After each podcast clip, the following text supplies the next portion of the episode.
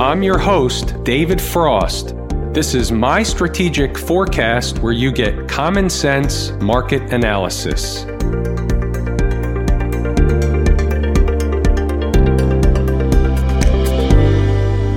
Today is Thursday, August 1, 2019. You're looking at a daily chart of the SPY or Spider, which is the proxy for the S&P 500. Where are we? Let's get a visual and a data intake going, and then we're going to pick apart a ton of charts. We have a lot of stuff to go over. The market did a lot of things today. There's a lot to take away. You can use today as a great learning experience. Today was a reversal. Intraday, the market reversed. We're going to look at the whole thing. It's going to be fantastic. Let's do the data intake first. So first off, the S&P was down about 26, 27 points. That's not a big deal in and of itself, but from where we were at the highs, it is a big deal. The Dow was down about 300, 280 points. Again, a big reversal from the highs. It's interesting. There's a lot of stuff going on. The transports got whacked. We'll obviously cover those. The financials, we'll cover those. That's another interesting scenario. What are the first two or three things that jump out at you when you look at the chart? Couple of things jump out at me. A, I see the volume down below. Yesterday we talked about the volume. We had a circle back to it. Was decent volume. Today, much higher volume, another down day, and the reversal. That's institutional distribution. You also see another horizontal trend line, 293.08.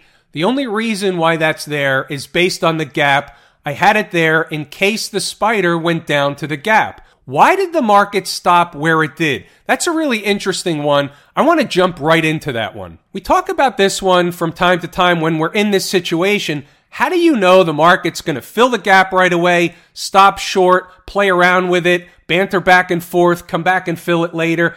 What makes the market stop in between what's called the gap window and where the gap is filled? Well, not every time can we identify a specific reason, but this time I think I have it. Here's a chart of the S&P E-mini 500 contract. Same line, same gap, different number.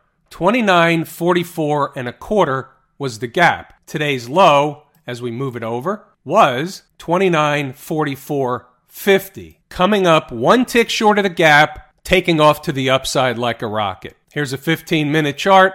There's your line. There's the gap. There's the rocket. There's your hourly chart. Big tail candle. Bottom of the tail, the gap. Pretty remarkable. How do you know that's going to happen? In advance, you don't know that's going to happen exactly. That's the whole business of trading. We're in the risk business. Look at this even inside the numbers, the important numbers for the ES and the SPY 29, 45, last number in the line. This was posted actually last night. No idea, obviously, what happened today was going to happen, but this was posted last night. The numbers are the numbers. By the way, since we're on the topic, what did Inside the Numbers members get from me they had an 1130 update that had nothing to do with the reversal because it hadn't happened yet. The market was bullish at the time. So we had a change in character. Whatever the reason is, who cares whether they pin it on China tariffs, this, that, and the other thing? We know the story of the markets. They go up and they're bullish until they reverse, and then they're not. Doesn't matter what reason they plug in or excuse they plug in after the fact, but here's the point we had a number in mind that the market would need to stay above to be bullish. 29.95 on the ES. There's obviously a corresponding number in the SPY. They dropped and kept going. This one appears real. No doubt it's a rodeo, but there's real selling pressure this afternoon. I'm just giving folks an update what's going on. Not that they can't see for themselves, but here's what we have to look for. Below yesterday's low would be good for the Bears, not for the Bulls. Spiking it is one thing, kind of expected that ahead of time, so I'm giving you the preview at 130, what's likely to happen. Closing below on an hourly basis is another story. Why wasn't there another update in the afternoon for Inside the Numbers members? On purpose, by design. You can't do anything with the market from an intraday basis. You're either in a position and benefiting from it, or you have to be a spectator on the sideline. Trading a market that's moving back and forth, for example, in the case of the spiders, a dollar, two dollars at a time, you can't trade that market. That's not for the everyday trader. That's not the business of trading. The swings are too wide, the risk is too wide, unless you have a premium level, obviously understanding where your risk is, that's another thing. But in a case like this afternoon, the right thing to do is sit on the sideline and watch. Let's get back to the spider and then we're going to go down to some other time frames. We're going to look at the reversal. We're going to see exactly what happened. How does this thing turn around for the bulls? You have to close above yesterday's low. We just closed below it today. That's a very negative sign for the market. It's positive for the bears. That's why I discussed it in the middle of the afternoon. And you'll see how they fought that 295 48 level. Whether they were fighting that level or yesterday's low at this point doesn't really matter. But one thing I can point to that I find very interesting is at 3:30 in the afternoon, the stock closed or the spiders closed at 295.48. Now, we've been looking at that number for quite some time. The last hour of the day opens up with the previous one having closed right on the number with the one before that closing below the number. What are you supposed to do with that if you're looking for a trade? If you're a numerologist, if you will, like I am, and you're very tuned into the numbers and you take trades based on what the market is doing at certain numbers and you're looking at that, and this is a hypothetical. I wasn't looking to do anything at 3:30 in the afternoon. I'm looking at that saying to myself as it's happening, I'm looking at a shorter time frame as the hour is about to close and I watched them do it, and I watched them go right to 48 and close right on the number. Here's a five minute chart. There's your close 295, 48, 1530 hours. What was 295, 48 important for again? Do we need a refresher? I think it's worth a minute. We got it from the 9th of July, and the reason was because the market reversed intraday from what I believe to be a very important area. Why don't we go back and take a look as a refresher? We've talked about it at the time, we've talked about it a few times since, but now that the market is where it is, I want to show you once again why I was so focused on that number. Here's an hourly chart, and here's that candle in the middle of the screen. This is on the 9th, it's the first hour of the day, so the market gapped down, reversed, and went higher. But that's not really it. That's not the only reason. It wasn't just because of that gap down and reversal on that day. It's all the other things that surrounded it. So let me explain. The market gaps up over here and we go sideways a little while before we try to break to the upside. Now all of a sudden, the market comes back to that area in the general area of where it broke up to when it gapped up. Now, it could have stopped down here and it could have stopped up here, but it stopped at 295.48, which is the reason why I selected the number. But here's what happened after the fact. We reversed that day and never looked back. We took off to the upside, and what do we talk about all the time? Markets like to come back and test former breakout and former breakdown areas. Now, who's to say exactly what to the penny is the breakout area, but I use that low as a definitive line in the sand for me.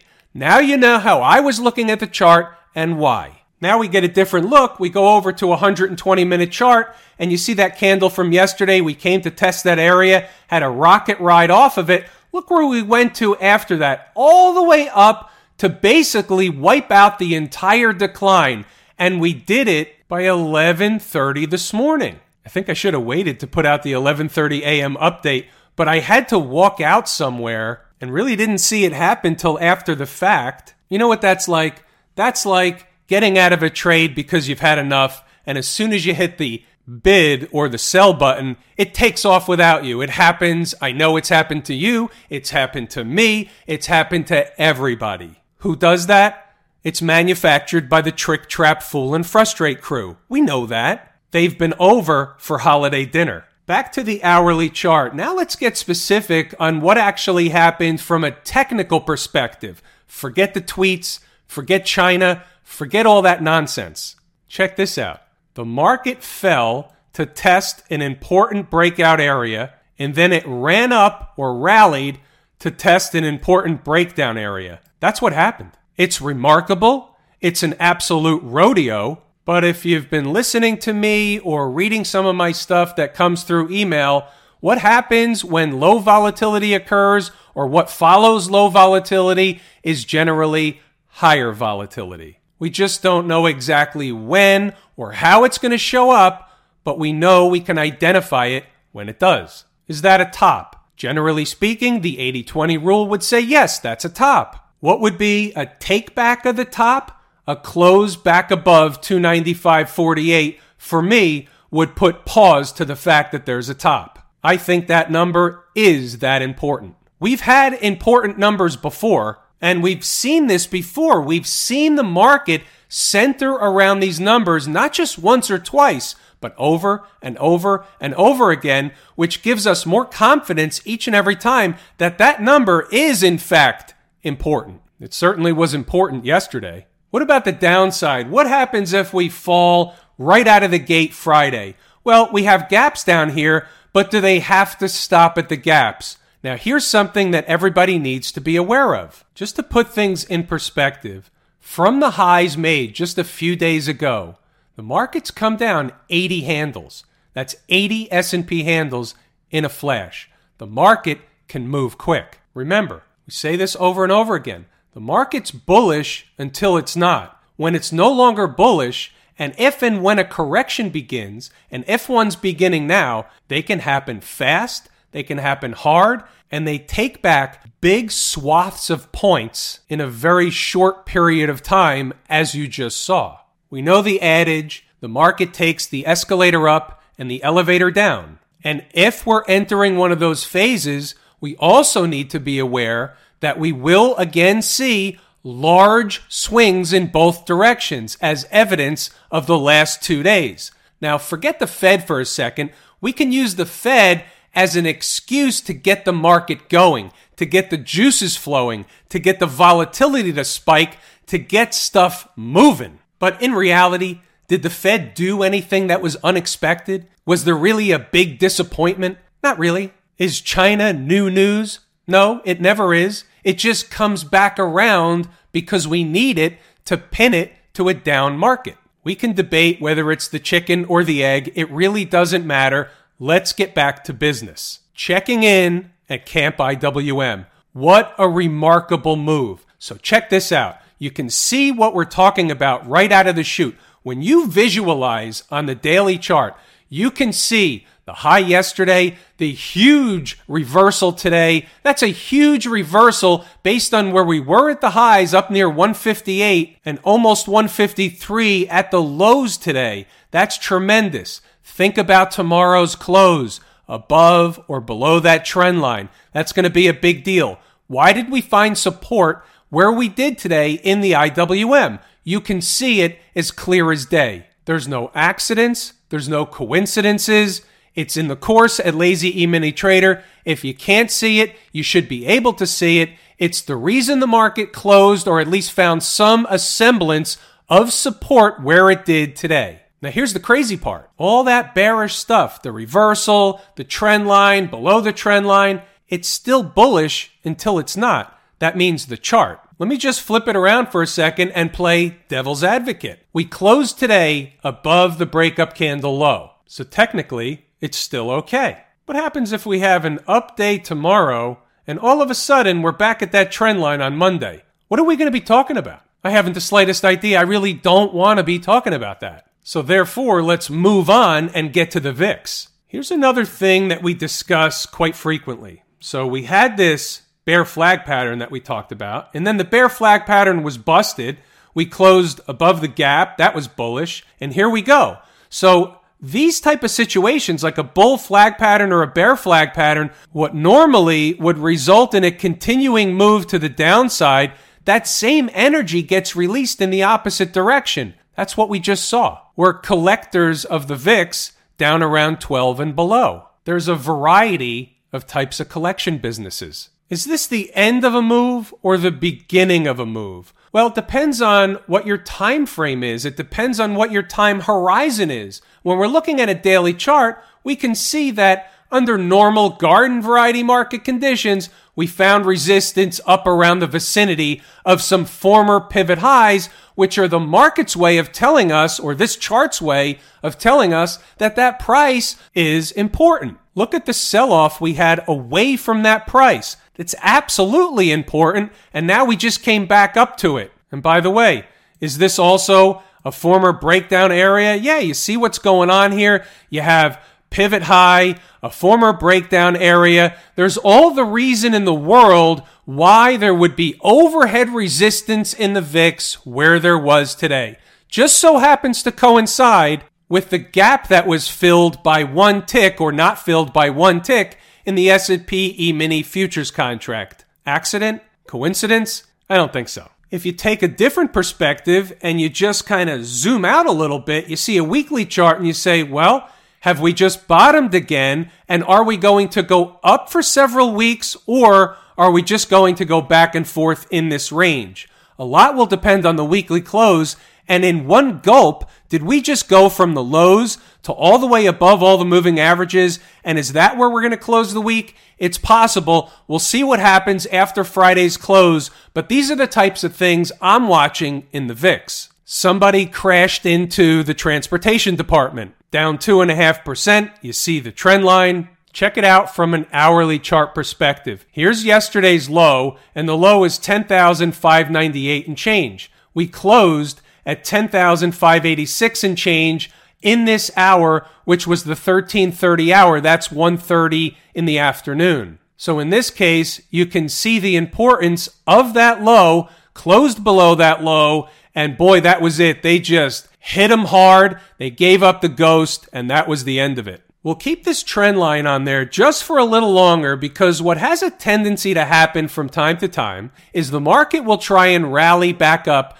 to recapture that channel and it will get rejected at that trend line. So we'll see what happens over the next few days. That can also formulate a bear flag pattern or a bear wedge pattern in the process. So we'll see. They can hit him hard. They can try and rally him. We don't know exactly what's coming tomorrow morning. That's why we analyze the markets every single day and we take them one day at a time, one candle at a time. Can they hit him hard tomorrow? They can absolutely hit them hard tomorrow. We don't know that they will. We don't know that they won't. But when you think about it like this, there's been a lot of people out there waiting for the market to come down. There's been a lot of people waiting to short the market there's been a lot of people shorting the market the entire way up. Therefore, it's pretty garden variety that we're quote unquote due for a correction. Now, in that vein, if, and it's a big if, but if markets are falling, you have to have buyers.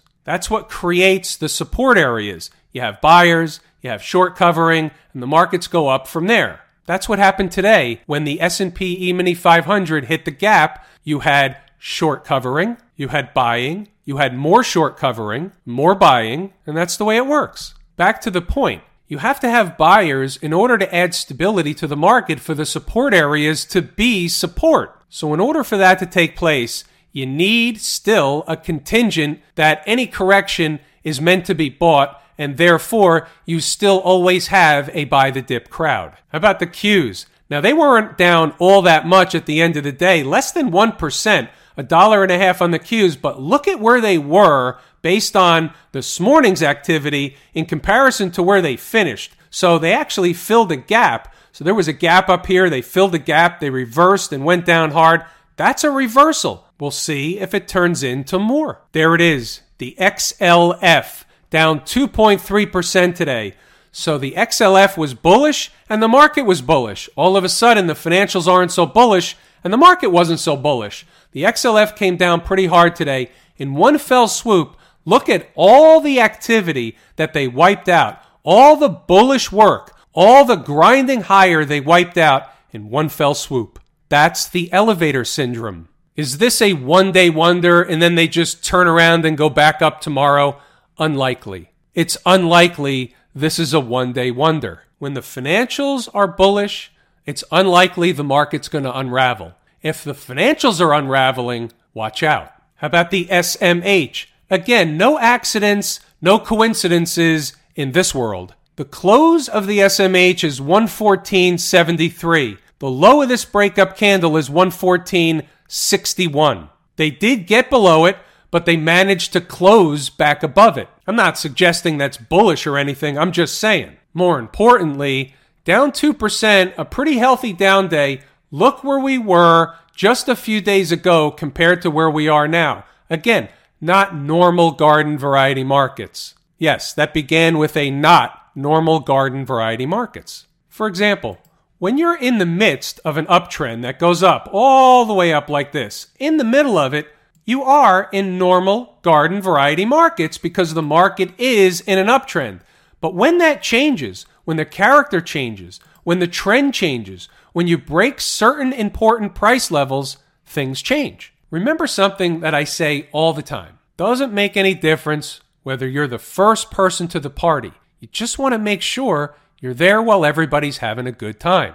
Real quick, look at this rip in gold. What did I say last night? 1400, 1410 in that neighborhood. What was the low today? 1412 and change. Didn't even get a chance. Didn't see it until it was way too late. I was casually looking to start collecting gold around 14 and change. Now, I'm casually moving on to another market. Hammered. 7% down in crude oil. Holy smokes. Does anybody remember 54? And by the way, look at this here. You have a down move, and then you have a bear flag pattern that results in a continuing move down. And there, my friends, is a pattern in the market that repeats over and over and over again. And I'll leave you with this one. Any trader that's taken the course at Lazy E-mini Trader can see that yesterday's top was right out of the course at Lazy E-mini Trader. You can't see the type of decline coming from today, but you can see why yesterday was a top. And there, my friends, is where I will pull the ripcord tonight. I'm David Frost, my strategic forecast. Thanks for tuning in for another episode of Common Sense Market Analysis.